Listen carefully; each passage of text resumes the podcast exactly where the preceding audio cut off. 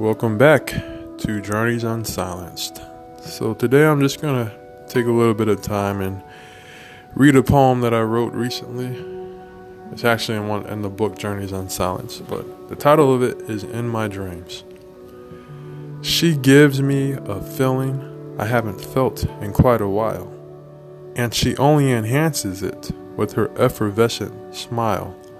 Light shines in her eyes where her beauty is kept. Her soft, glowing eyes show me soulful depth. An element of shyness only adds to her attraction, which caused me to have this impulse reaction. Beautiful on the outside, but more so in. Her kindness is genuine, having no end. In my dreams, I could never reach through, but maybe in reality, I could reach out for you.